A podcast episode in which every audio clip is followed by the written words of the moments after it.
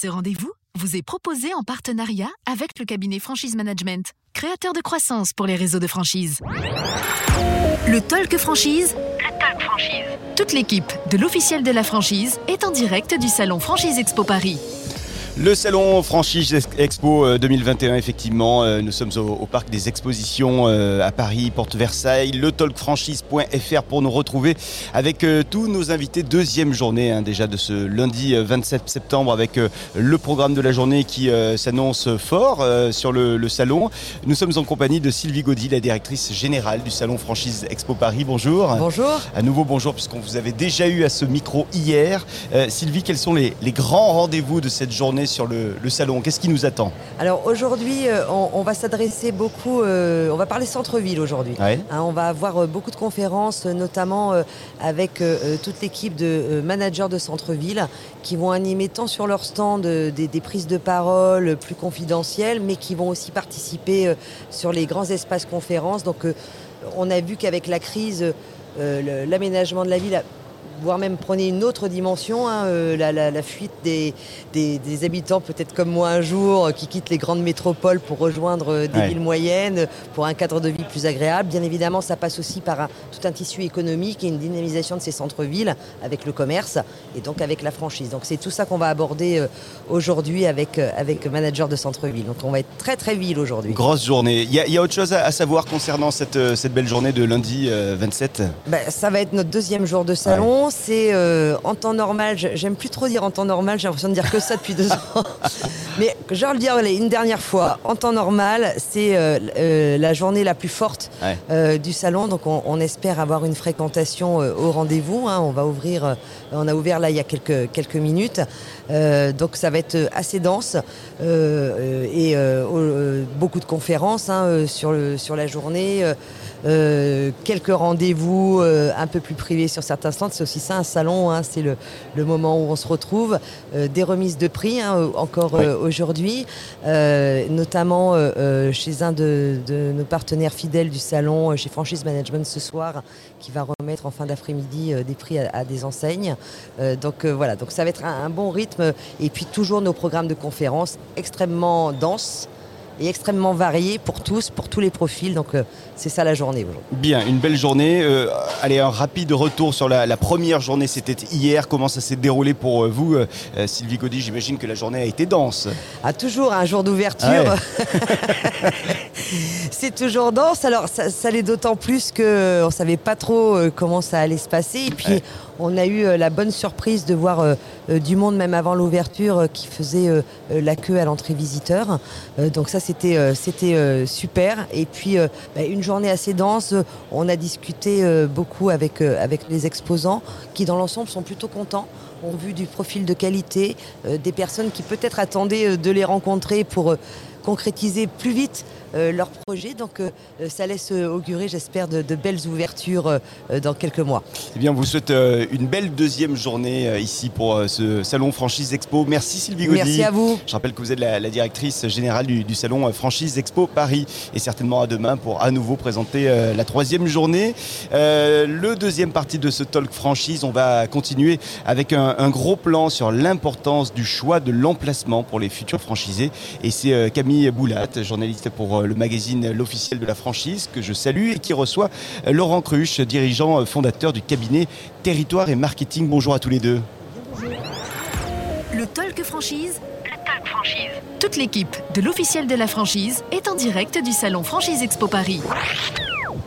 Merci Florent. Bonjour Florent, bonjour euh, Laurent. Alors aujourd'hui, euh, journée axée sur le centre-ville, euh, on l'a dit. Exactement. du coup, ça m'amène à vous poser la première question assez simple. Qu'est-ce qui fait un bon emplacement quand on souhaite se lancer en franchise? Bon alors le, bon emplacement a des critères techniques de visibilité, d'accessibilité. Alors dans l'accessibilité, on intègre différentes choses la possibilité de s'y rendre facilement, mais également la possibilité de se garer à proximité dans de bonnes conditions, qui est un vrai sujet au cœur des, centres-villes, où il y a un conflit entre la multimodalité, les choix politiques, euh, et puis tout simplement aussi des questions d'urbanisme et le fonctionnement de l'équipement commercial. Donc euh, c'est le cas dans tous les sujets. Il y a toujours un conflit euh, historique entre guillemets entre les zones de périphérie, les zones plus extérieures où le parking est gratuit ou en tout cas coûte beaucoup moins cher que le problème du centre-ville où on veut à la fois faire fuir les véhicules, ce que je comprends absolument, ce que je défends même d'ailleurs d'une certaine manière, mais en même temps on veut renforcer la fréquentation de nos centres-villes, donc augmenter le nombre de personnes qu'il y a dedans. On se le répète assez souvent, il faut effectuer une étude euh, de marché euh, avant de choisir son, local. En quoi c'est véritablement nécessaire alors que le franchiseur fournit euh, des états locaux et généraux de marché normalement dans le DIP Alors exactement. Il y a une formule que j'utilise pour résumer mon propos sur l'étude de marché, c'est ne négligez pas votre étude de marché, sinon c'est votre marché qui vous, négligera. Je crois qu'il n'y a plus de débat chez personne, ni chez les candidats, ni chez les franchiseurs, ni dans les banques, nulle part. Il faut faire une étude de marché. Maintenant, ce qui est intéressant, c'est qu'entre il y a 20 ans, 25 ans, quand j'ai commencé, et aujourd'hui, il y a tout un ensemble de types d'études de marché, des plus simples aux plus subtiles, aux plus complexes. Voilà. Prévoir son chiffre d'affaires, c'est essentiel. On en a besoin parce qu'on va aussi aller voir un expert comptable à qui on va demander de travailler sur le compte de résultats prévisionnels. L'expert comptable est absolument qualifié pour travailler sur tous les postes de charge. Le point sur lequel nous sommes plus qualifiés que l'expert comptable, les instituts d'études de marché, c'est le produit d'exploitation, finalement la première ligne. Donc nous on a une ligne, lui il en a une vingtaine d'autres, c'est plus simple pour nous, mais c'est essentiel de. Voilà, pourquoi c'est essentiel de prévoir de faire son étude de marché. Ce qui est intéressant dans votre question, c'est qu'elle comporte euh, plusieurs euh, indications sur le type d'études qui sont fournies à un candidat franchisé la loi, euh, l'article 330-3 du Code de commerce et son décret d'application, le règlement 330-1 qui dite la loi Doubin, qui d'ailleurs ne concerne, concerne bien évidemment la franchise, mais concerne en fait toute forme de partenariat sous enseigne, à condition qu'il y ait une exclusivité et à condition qu'il y ait une enseigne, une marque non commerciale, impose de fournir préalablement aux candidats deux études. Une, c'est l'état général de marché, donc vous êtes dans un secteur d'activité donné et vous avez un panorama sur l'offre, la demande au niveau national, sur les conditions économiques, ce qui s'est passé dans les cinq dernières années, ce qui se passe en ce moment, ce qu'on anticipe dans les années à venir, avec des données sourcées le plus récentes possible.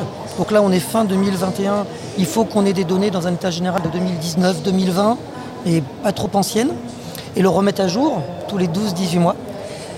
Ça, c'est très général, mais c'est important parce que ça permet de comprendre les comportements de consommation, les grandes, tendances. Après, la loi est plutôt bien faite. Elle prévoit qu'un état local de marché, toujours fourni par le franchiseur au candidat, soit transmis. Dans l'état local de marché, on est beaucoup plus à regarder la zone d'implantation. Alors, on n'est pas encore sur l'emplacement qui est l'adresse exacte. On est sur le secteur d'implantation alors ça peut être très large, ça peut être la ville entière, ça peut être la ville et ses alentours, ça peut être que le centre-ville si on s'implante en centre-ville par exemple, ou que la zone commerciale.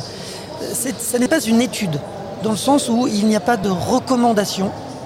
Au mieux, la loi prévoit des perspectives de développement, qui, est en fait une traduction édulcorée de ce qui devait être une recommandation, voire une prévision de chiffre d'affaires.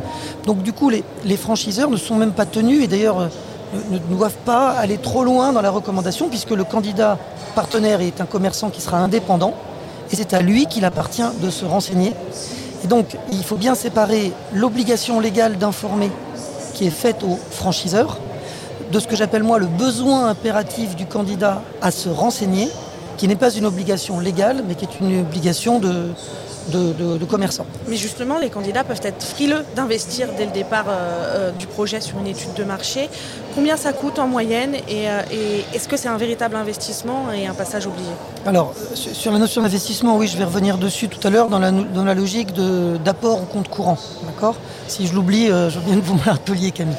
Alors, je l'ai dit au départ, c'est indispensable, donc à la limite c'est une dépense dont on ne devrait même pas discuter. Il n'empêche qu'un candidat franchisé ou une enseigne, quand elle référence un institut d'études comme étant compétent pour réaliser les études pour l'enseigne, peut négocier les prix euh, tout en respectant le besoin qu'a une société de conseil d'avoir du temps et d'avoir des ressources pour pouvoir euh, produire une analyse de qualité. Donc euh, ça, c'est, voilà, ça c'est essentiel. Donc une étude, ça coûte entre 2500 et 3000 euros.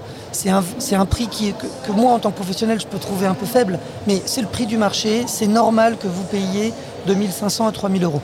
Vous trouverez des études, des formes d'études c'est ce que j'évoquais tout à l'heure, qui peuvent être un peu moins chers. Dans, certains métiers ou selon certains objectifs, ça peut correspondre. Par exemple, si vous n'avez pas besoin de prévoir votre chiffre d'affaires ou si vous ne souhaitez pas le prévoir, vous allez le, travailler autrement, vous avez surtout besoin d'avoir des informations de situation de marché, bah, on peut aller sur des tarifs d'études différents. Mais si on parle d'une étude où il y a analyse de la concurrence, analyse de l'emplacement, analyse des flux, compréhension des phénomènes commerciaux spécifiques à la zone, qui, et toute cette analyse, euh, exactement comme quand un médecin produit un diagnostic, en fait, vous, avez en tête, vous, une certaine maladie, vous ne vous sentez pas bien, le médecin euh, vous ausculte, et en fait, quand il vous ausculte, vous pose des questions, il construit son diagnostic. S'il passe deux minutes à vous diagnostiquer et qu'il vous met la main sur le front en disant Ah, vous avez ça, c'est pas la même chose que quand il passe une demi-heure, trois quarts d'heure, une heure avec des tests de laboratoire. Voilà. Et je suis pas en train de dire que ces études-là sont hyper technologiques. Je, dis juste qu'il faut un temps minimum. Ce temps minimum est compris dans ce tarif que j'ai évoqué, de 2500 à, à 3000 euros. Voilà. Et je rajoute, pardon, que pour le candidat franchisé, euh, il y a euh, une logique, il y a un lien en tout cas qui se fait. Moi, j'essaye d'atténuer ce lien, mais il y a un lien qui se fait entre l'investissement global de son projet et euh, la sensation de coût de l'étude de marché. C'est-à-dire que si mon projet m'impose d'emprunter 500 000 euros, 600, 1 million d'euros, 3 000 euros d'études de marché me paraîtront finalement faibles. C'est une somme, bien évidemment, mais faible dans le projet. Si je suis dans des secteurs où, l'investissement euh, est beaucoup moindre, 50 000 euros, 80 000 euros, mais même 3 000 euros vont paraître une somme un peu plus importante, d'autant plus que souvent, euh, il y a un lien entre le projet vers lequel je me lance et mon budget. Donc si j'ai un budget limité, 3 000 euros me paraît cher. En revanche, c'est un investissement, c'est-à-dire que ces 3 000 euros ou ces 1 000 euros que vous aurez payés en études de marché, ce n'est pas une somme que vous perdez, c'est une somme qui rentrera dans votre compte courant, c'est-à-dire dans votre apport en tant qu'associé. Souvent, les, les, candidats se disent, j'ai 50 000 euros, l'enseigne que j'ai choisie me demande un apport de 50 000 euros, donc je ne peux pas l'utiliser. Je ne peux pas me déplacer pour aller sur la zone, je ne peux pas prendre un hôtel pour aller voir l'emplacement où je veux aller, je ne peux pas demander à un architecte de me faire un conseil, je ne peux pas demander à un avocat, je ne peux pas demander à un institut d'études de me faire une étude parce que j'aurai 50 000 euros moins 3 000 euros. En fait, pas du tout. Cette somme vous aurez une facture, cette somme de 3 000 euros rentrera dans l'apport en compte courant. La banque considérera que c'est comme de l'argent que vous lui auriez donné et vous avez bien toujours vos 50 000 euros pour votre, pour votre projet. Donc c'est loin d'être une dépense. C'est pour ça que j'utilisais le terme d'investissement. C'est bon à savoir parce que c'est vrai que très peu de candidats euh, doivent, euh, doivent connaître cette subtilité qu'il est, qu'il est bon de, préciser ce matin. En matière d'emplacement, il y a des locaux qui coûtent plus cher que d'autres. On pense notamment aux, centres commerciaux. Euh, c'est peut-être une idée reçue. Vous allez m'expliquer cela. Mais est-ce que pour vous, il y a des emplacements qui doivent rester à la main du franchiseur et qu'en tant que franchisé, il ne faut pas viser du tout? Pour moi, il y a une règle dans le système de partenariat qui est tout ce qui est nouveau, tout ce que le franchiseur n'a jamais fait. On parle bien d'un franchiseur, hein, attention. Donc quelqu'un qui a un savoir-faire et qui, duplique son savoir-faire. Donc s'il n'était pas dans certains types de locaux jusqu'à présent, ce risque, c'est plutôt à lui de le prendre. C'est mon propos.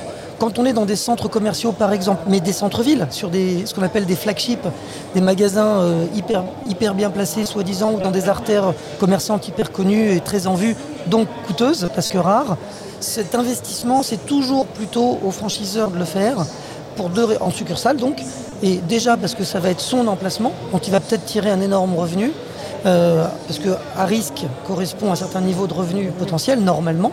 Euh, et euh, également, il, est, il, va être bénéficiaire de cette image plutôt que ce soit le franchisé. Imaginez si on se retrouve dans un réseau, alors je prends le contre-pied de votre question, on se retrouverait dans un réseau où les risques d'une manière générale et d'implantation en particulier, serait pris par les franchisés. Il y a quelque chose qui ne colle pas dans le côté euh, savoir-faire et évolution du savoir-faire du franchiseur, parce que du coup le franchiseur n'apprendrait pas comment gérer un flagship. Donc euh, voilà, je, pense vraiment que c'est plutôt. Il y, a bien. Alors, vous avez des, dans la vie de tous les jours, vous avez des franchisés ambitieux qui sont déjà peut-être propriétaires d'un ou deux magasins sous enseigne qui se disent ah ben là c'est moi qui vais faire ce super magasin parce que j'en ai envie pour moi-même. Là je conseille aux franchisés de le faire, je conseille aux franchiseurs d'accompagner comme il faut son franchisé dans cette démarche parce que le franchiseur s'en retrouvera grandi également. Mais cette notion de je fais quelque chose que je ne sais pas encore faire, c'est plutôt aux franchiseurs de le, faire en concertation avec le franchisé, en accord, euh, bien évidemment. Dernière petite question concernant euh, la crise. Est-ce que la crise a rebattu les cartes en matière d'emplacement? On a souvent parlé des, petites zones euh, vieillissantes euh, qui ont repris un peu du poil de la bête pendant la crise. Est-ce qu'il faut regarder de près ces zones-là en tant que franchisé? Alors ce qui est certain, c'est que les flux ont complètement changé. alors d'abord en volume, c'est-à-dire que peut-être que certains classements de rues principales ou de centres commerciaux principaux n'ont pas bougé, mais leur flux, donc la quantité de clients potentiels a baissé. Qui plus est, il y, a eu il y a des arbitrages qui ont été faits par les ménages et par les entreprises, donc des niveaux de consommation qui ont, bougé. Alors je ne suis pas en train de vous dire qu'ils ont diminué, je dis bien qu'ils ont bougé. Donc tout ça se réétudie obligatoirement. Et, notre métier est de savoir qu'on ne sait jamais. Donc nous, on a des, quelques certitudes, heureusement d'ailleurs, mais on vérifie en permanence toutes ces certitudes. Là où vous avez raison, c'est qu'on a appris la proximité, on a réappris la proximité, euh, parce qu'on s'est rendu compte, parce qu'on n'avait pas le droit d'aller à plus de 2 km, à plus d'un kilomètre, on a été confiné. Donc on a découvert autour de chez soi qu'il y avait là un petit boulanger, là un petit... Donc un an et demi après, il y a des, zones de centre-ville que je voyais moi historiquement en difficulté, c'est-à-dire avec beaucoup de turnover de, magasins parce que le, flux de clientèle n'y allait pas. Finalement, j'y ai vu des, enseignes, des magasins euh, indépendants ou sous enseignes s'installer. Et donc ces zones-là, devenir des zones intéressantes. Donc oui, ça a redistribué les cartes. Il y a une tension sur le marché de l'immobilier. Il y a de la négociation possible. Euh, il y a des bailleurs qui sont prêts à, qui ont compris aussi qu'il fallait garder des locataires longtemps. Donc arrangeons aussi le système de loyer, arrangeons le modèle économique. Les centres co ne sont plus aussi chers. Ils sont en pleine euh, innovation. J'ai passé une journée au Carmidet, par exemple, à Carmila, ils sont sur des magasins éphémères, des événements, ils cherchent des enseignes originales, ils sont prêts à tenter, à essayer des choses. C'est un système économique, commercial, donc chacun doit gagner sa vie. Mais ils sont vraiment dans des approches, euh, je les ai cités eux, mais c'est pareil pour tous les autres. Il y a vraiment une approche originale. Euh, et donc il y a une super opportunité à saisir en ce moment pour ça. Merci beaucoup, Laurent. Merci à vous deux. Merci, euh, à tous les deux. Euh, Camille Boulat, on va vous retrouver euh, ce soir également. ce soir au, menu du magazine, le quatrième magazine donc, on va évoquer les enseignes qui ont du succès malgré la crise. Vous revenez ce soir 18h hein, pour ce deuxième magazine de la journée. C'est bien ça. Merci. Et à tout de suite avec de nombreux invités. un talk qui est à retrouver également sur le talkfranchise.fr et sur l'ensemble des plateformes de podcast. À tout de suite. Le talk franchise Toute l'équipe de l'officiel de la franchise est en direct du salon Franchise Expo Paris. Ce rendez-vous vous est proposé en partenariat avec le cabinet Franchise Management, créateur de croissance pour les réseaux de franchise.